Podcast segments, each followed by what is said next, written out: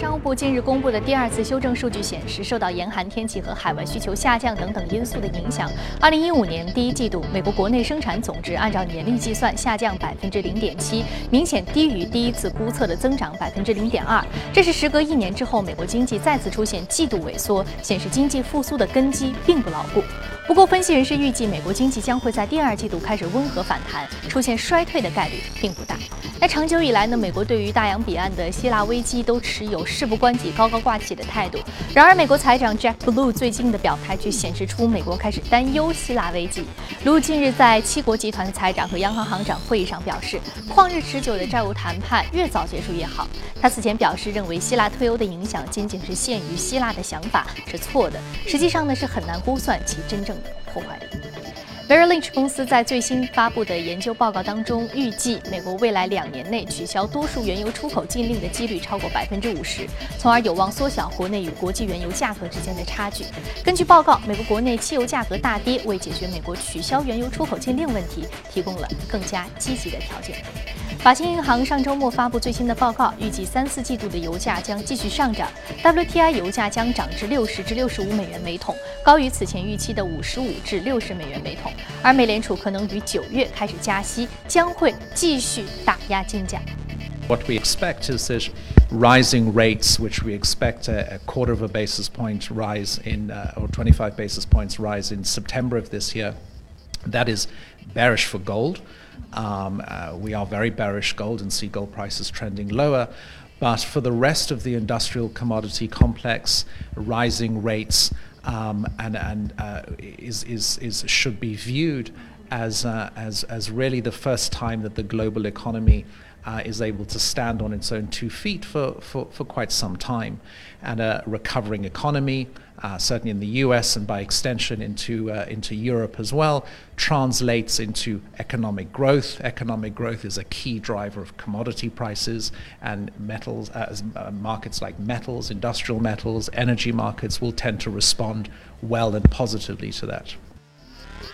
加拿大统计署日前公布，今年第一季度加大经济加拿大的这个经济环比呢是下滑了百分之零点一，按年率计算下降百分之零点六，为二零一一年第二季度以来首次出现了季度萎缩。分析认为，未来加拿大经济表现仍然将受一些外部因素的制约，特别是油价变化以及美国的经济表现。新兴市场基金研究公司最新发布的资金流向监测报告显示，在截至五月二十七号的一周内，专注于中国股票的投资基金净流入资金额高达四十五亿美元，是零八年四月以来单周资金净流入规模最大的一周。那与此同时，全球股票型基金当周总计流入资金四十六亿美元，不过呢，美股基金则是流出三十九亿美元。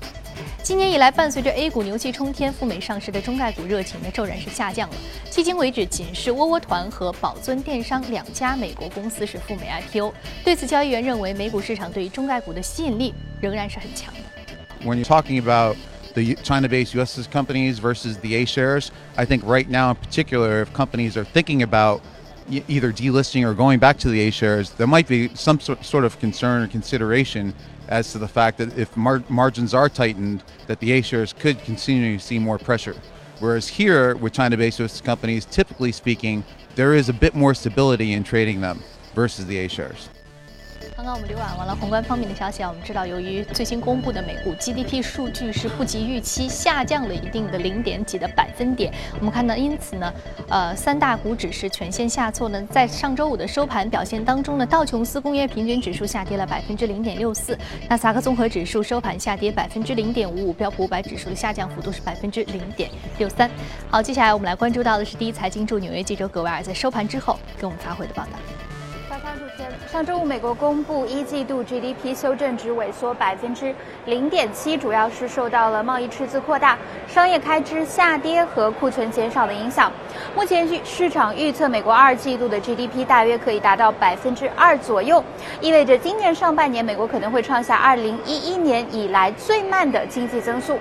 而数据中也显示，受美元走强的影响，企业税后利润连续第二个季度下跌幅度达到百分之八点七，创下一年以来的最大跌幅。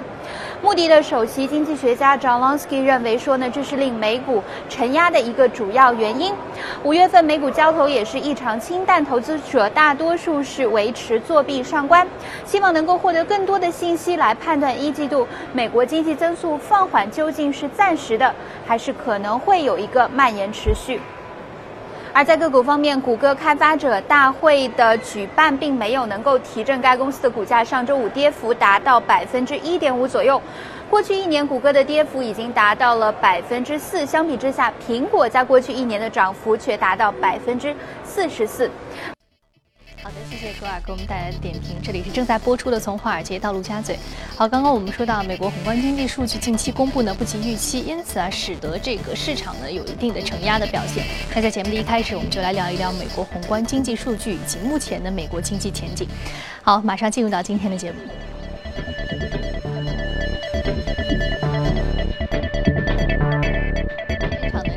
盛宝金融的分析师罗康杰先生，罗先生早上好。早上好。嗯，我们刚刚看到呢，还有另外，我们还将会和数据观察员朱勇一起聊一聊有关于 A 股数据面的话题。早上好，朱勇。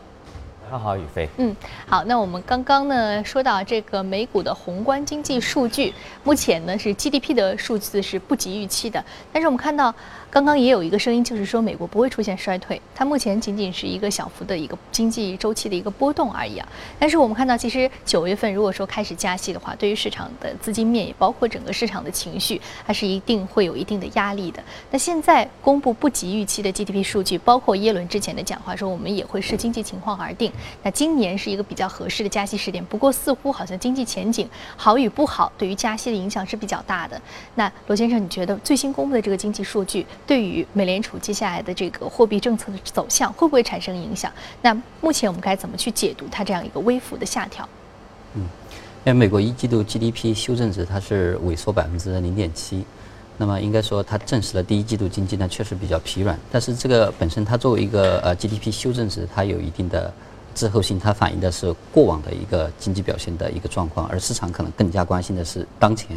还有未来的一个经济数据，一些前瞻性指标的一些表现，那而且从呃，而且另外一个方面呢，它本身比市场预计的，比如说要下降百分之零点九啊，甚至更多，那么来的要稍微好一点，啊，同时呢，近期公布的一些美国的经济数据，包括我们看到最新的像新屋销售啊，还有最新的非农数据啊，包括核心 CPI 等数据呢，已经慢慢的有一个呃略微改善的一个迹象了，就是而市场对经济的一个担心的一个程度可以感受到也明显啊。不像第一季度的时候这么担心啊，所以整体上的一个情绪呢，我们感觉是有啊向好的一点迹象，所以我们认为这个呃一季度 GDP 的一个萎缩百分之零点七这样的一个数据啊，对市场对于美联储在今年九月份或者说十二月份升息的这种预期呢，不会产生太大的影响。那么反倒是本周要公布很多美国的一些重要的经济数据，那包括最新的一期非农数据，那也包括美联储的褐皮书。还有一个就是美国的个人消费支出和这个制造业数据等等，那这些数据呢都是啊比较重要的。那如果这些数据呢，呃，它展示出来的一个迹象能够延续过去两周啊，美国一些经济数据所展现出来的有一种企稳，啊，就是经济在二季度已经开始慢慢有好转这样的一个迹象的话，我们认为它事实上会对美联储在九月份升息的这个啊预期啊会有一些个提升的一个作用。当然，六月份升息现在不是不太可能的。因为现在六月份这个节点已经非常近了，所以如果数据向好的话，对于美联储在九月份升息的预期呢，可能会有提升作用，从而对美元啊，包括美债的一个收益率啊，带来一定的支撑。嗯，所以对于美元包括美债收益率带来一定的支撑。那金价呢？刚刚我们说到这个有一个采访当中就说到，对于金价可能会有一定的承压的表现。啊，那您觉得接下来金价的走势会怎样？而且目前呢，他也说到，对于现在的一个现行的情况，是一个入手金价的好时候。您赞同这种观点吗？呃，金价应该讲已经有很长一段时间就在大概一千一百八到一千二之间的这样的一个区间来呃进行一个交投了，而且在过往一段时间里面，我们看到金价有的时候它在比较短的时间周期内和美元的并没有存在一个负相关，因为之前我们看到金价和美元总体走势呢，它是有一个很明显的一个负相关性的，但是在过往一段时间里面，我们看见美元走强的时候，金价呢也没能够明显的。冲上去，那么在美元相对走软的时候呢，它也没有明显的一个一个下挫。对，所以我们认为它还是有一些呃自身的因素，比如说现在市场上对于这个呃希腊局势的一个担忧，包括现在欧元区呃呃希腊的一个这样的一个谈判，它是僵持不下的一个局面。那么也包括呃像最近的日本，也包括呃其他一些国家，澳大利亚等等呢，它有一个新的一些个宽松啊宽松的。一个预期在产生，那么这些因素呢可能会对金价带来一些的利好。但是从美国方面来讲的话，如果升息预期确实能够在九月份的升息预期提前，美元上涨的话呢，对这个金价又有一定的压制作用。所以我们认为目前它还是处于一个方向不甚明朗的一个一个。嗯，就是金价接下来的走势的方向还不是特别的明朗。好，刚刚我们看到罗先生跟我们说到了这个美国宏观数据方面呢，对于这个加息时点的经济数据的一个影响。那目前呢，对于这个金价的走势的一些判断。好，接下来我们再来关注到异动美股榜的内容，我们来关注一下上周五领涨的板块和个股分别是什么？我们通过盘面了解一下。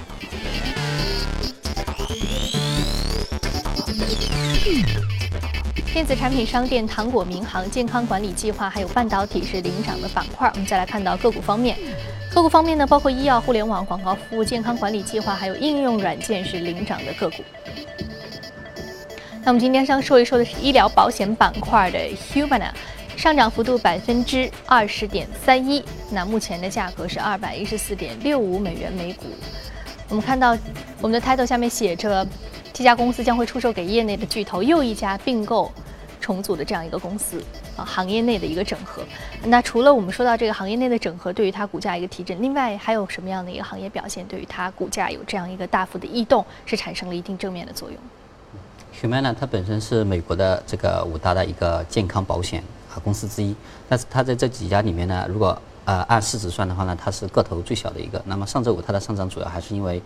呃市场呢觉呃就是有传闻它会被比市值稍微比它大一点的。那么这个信诺保险呢，或者安泰保险呢，就是当中其中的一家去收购，这两家呢比它的一个规模呢稍微大一点。那么这个消息呢是提振它的股价，也包括其实其他的呃医疗保险的个股呢普遍的出现一个上涨的局面。因为我们知道长呃过去的很长一段时间里面，像美国的医疗保健板块里面，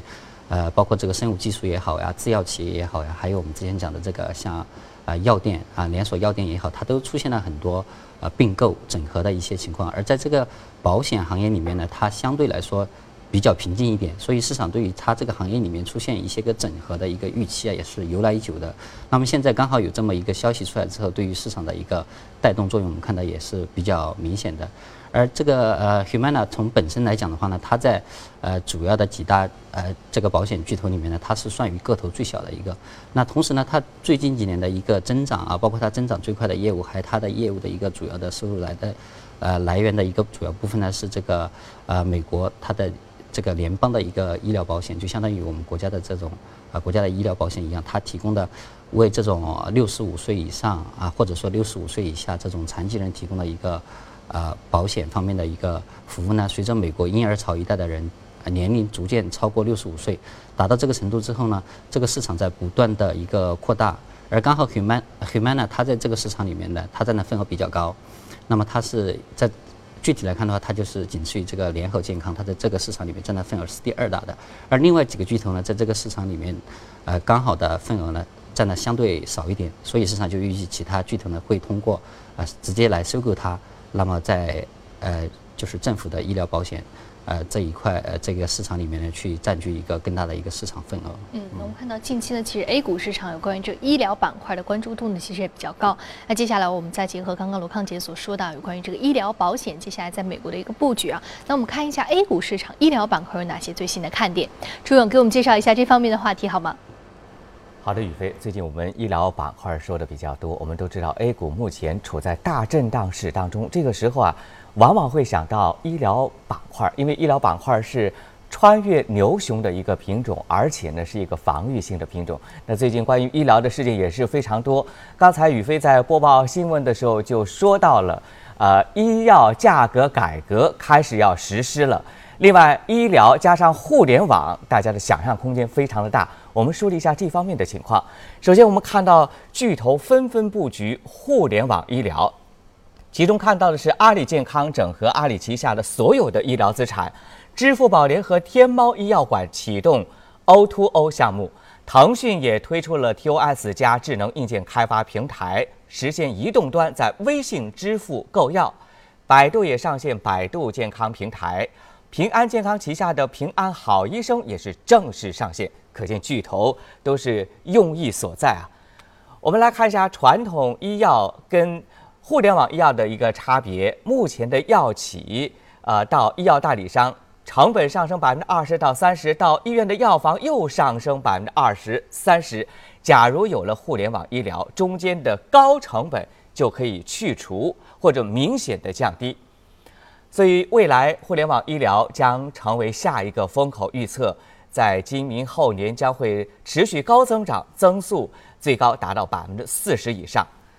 我们来梳理一下目前的整个呃互联网医疗一些相关概念股的它的估值啊，跟中小板、跟互联网行业相比明显的偏低。我们知道互联网行业目前的估值啊将近百倍，中小板也已经达到六十倍，而像一些概念股复星医药、康美、云南白药、白云山，普遍的估值都在三十多倍、二十多倍。这是明显低估的一个估值。我们来看一下部分上市公司的一些看点，比如说康美药业，中医药管理局信息化医疗服务平台试点单位，复星药和国内的移动互联网就医第一入口的呃挂号网科技合作，九州通、白云山、云南白药，有的呢有完善自建物流平台的医药电商，有的是携手打造医药云商战略。云南白药直接和中国移动合作发展电商。好的，以上是说的互联网医药的一些看点和数据。宇飞，嗯，好的，谢谢朱勇给我们介绍了一下这个相关的一些看点和数据。这里是正在播出的《从华尔街到陆家嘴》。那广告之后，我们再回来接着聊聊同样是医疗板块，另外还有 IC 卡支付服务板块的投资机会。马上再回到我们的节目当中。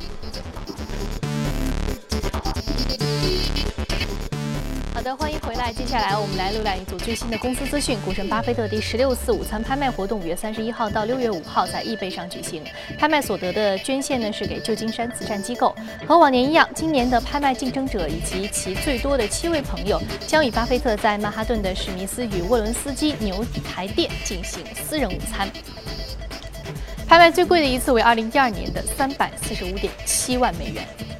全球科技企业以超乎寻常的速度屡屡刷新估值记录，就连上世纪九十年代末的互联网繁荣期也难以比肩。海外视频网站 YouTube 日前估值将近八百亿美元，一举超过 Yahoo 和 eBay。目前呢，美国已经有超过四十九家受风险投资支持的创新企业估值达到或者是超过十亿美元，成为了史上最高纪录。那除了 YouTube，美国照片与视频分享应用月后积分，也就是 Snapchat，正在通过股权融资六点五亿美元。那本轮融资之后的估值。将会达到一百六十亿美元，较六个月前上一轮融资时的估值高出百分之六十。那与其他的同类软件不同的是，Snapchat 所有的照片都有一个一到十秒的生命期，用户拍了照片发送给好友，这些照片会根据用户事先所设定的时间按时的自动销毁，因此也被称为是月后积分。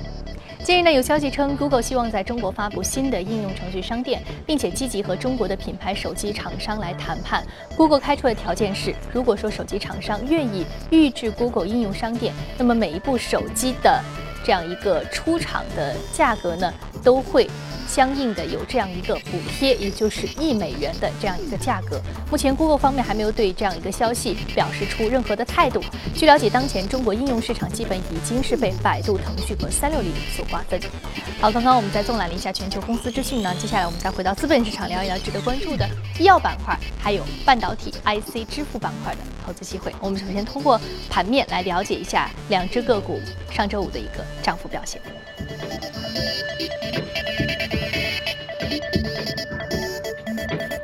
首先，我们将说的是。恩智浦半导体公司是来自于芯片板块，上周五的上涨幅度是百分之一点三二。另外呢，还有一只是礼来公司，属于是制药板块，上涨幅度百分之三点二六。那首先我们将说一说的是这个半导体芯片啊。我们知道中国银行卡、交通卡是，呃，这家公司是重要的一个供应商之一。那刚刚我们在新闻当中也说的，这个银行卡 IC 服务接下来将会给支付市场打开一个新的市场契机，成为一片蓝海。那其实现在有很多的支付公司已经在这个市场当中开始布局了。那罗先生，在你看来啊，我们如果说从美股的市场上的这个芯片 IC 卡支付的这样一个市场的情况来看，可不可以来说一说现在中国市场接下来这一部分这个行业接下来的一个前景展望是什么样的？嗯，恩智浦的话，它本身这个呃，它的一个芯片技术呢，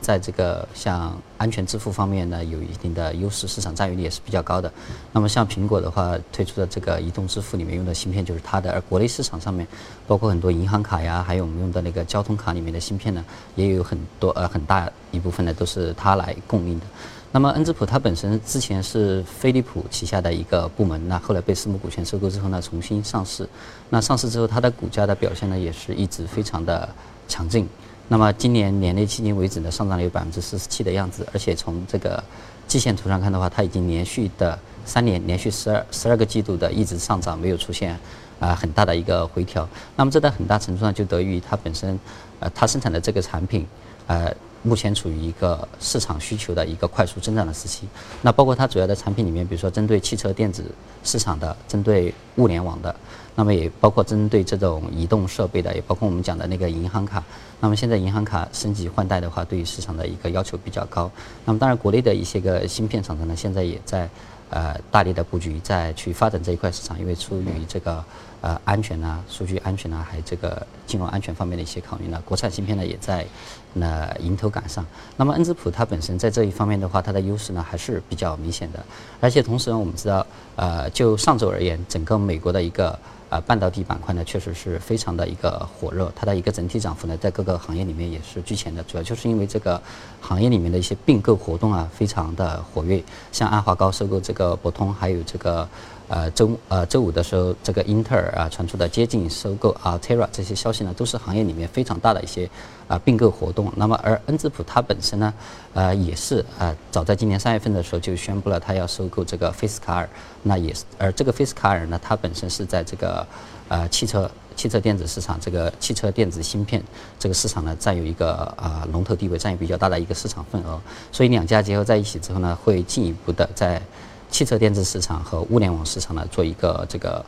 呃市场规模的一个扩大一个拓展，而在国内市场也是一样的，因为国内呃像去年的一些支撑呃这个扶持集成电路发展的一些个啊政策，也包括今年的二零二五的一个呃制造业的一个规划出来之后呢，呃信息行业里面包括这个集成电路芯片行业出现了很多的一些个并购活动，都是非常活跃的。所以从这一点来讲的话，啊美国也好，呃国内也好，它都。呃，目前处于一个行业并购比较活跃的一个时期，行业。一个加速整合的一个时期，所以它带来的一些个股表现，我们认为还是嗯，行业加速整合期，所以它带来一些个股表现是值得期待的。那其实我们刚刚说到这个 A 股市场上，刚刚虽然这个公司是我们很多的这个银行卡还有公交卡的一个主要的一个呃供货商和提供商，那接下来其实 A 股市场有关这个 IC 卡还有半导体服务方面的一些个股标的，目前有很多的看点。那接下来我们和朱勇聊聊这方面的话题。朱勇，刚刚我们聊到说这一个是一个非常重要的一个增值蓝海，那在你看来有哪些具体的事件可以增加我们的信心？好的，宇飞啊，这两周以来，我们说半导体行业说的比较的多，主要受到美国市场的影响，大的并购，股价大幅度的上涨。而中国市场这个概念，啊，最近的表现呢，好像是一般。但是我们今天要说的是另外一个 IC 卡，也是这个产业链当中的一环。呃，这个行业的看点在哪里的？两条消息就可以得出它的成长的空间巨大。近日，交通运输部正式发布《城市公共交通 IC 卡技术规范》。那么，这个技术规范、技术标准是推进全国交通一卡通互联互通工作的重要的基础和先决条件。那么，假如统一全国的话，有利于交通一卡通发卡商和芯片供应商实现产品的跨区域推广。那目前还没有实现跨区域推广，这是一个未来空间的预测。另外，我们看到金融 IC 卡，我们最近的数据显示，金融 IC 卡的累计发行的数量，至去年已经达到十点四三亿张，复合的增长率高达百分之三百五十一点五八。而且，我们从央行发布的关于逐步关闭金融 IC 卡降级交易有关事项的通知当中，啊，就要求各商业银行要逐步关闭金融 IC 卡降级交易，为今年全面推广金融 IC 卡奠定基础。呃，这次全面完成换新之后，金融 IC 卡的数量至少是四十三亿张，这也是未来空间的提升。那我们目前啊，整个国家。呃，十大最具权力的 IC 卡制卡企业有十家，那么其中我们发现，像东信和平科技股份有限公司等三家是上市公司。那其他的跟金融 IC 卡、IC 卡概念有关的，像卡片类的概念股、芯片类的概念股、ATM 机、POS 机相关的概念股，我们都做了相关的罗列，大家可以参考一下。好的，以上是关于 IC 卡行业的数据面的情况，宇飞。好的，谢谢朱勇给我们梳理了一下 IC 卡行业的一些数据面的情况。这里是正在播出的《从华尔街到陆到陆家嘴》，非常感谢两位嘉宾的一个精彩解读啊。那稍后的节目当中呢，我们将继续来关注国内市场的相关资讯。那如果您对于节目的内容感兴趣，可以扫描我们屏幕右下方的第一财经资讯的二维码，了解我们刚刚讨论过的相关的个股和板块。另外，您还可以通过荔枝和喜马拉雅搜索“第一财经”进行收听。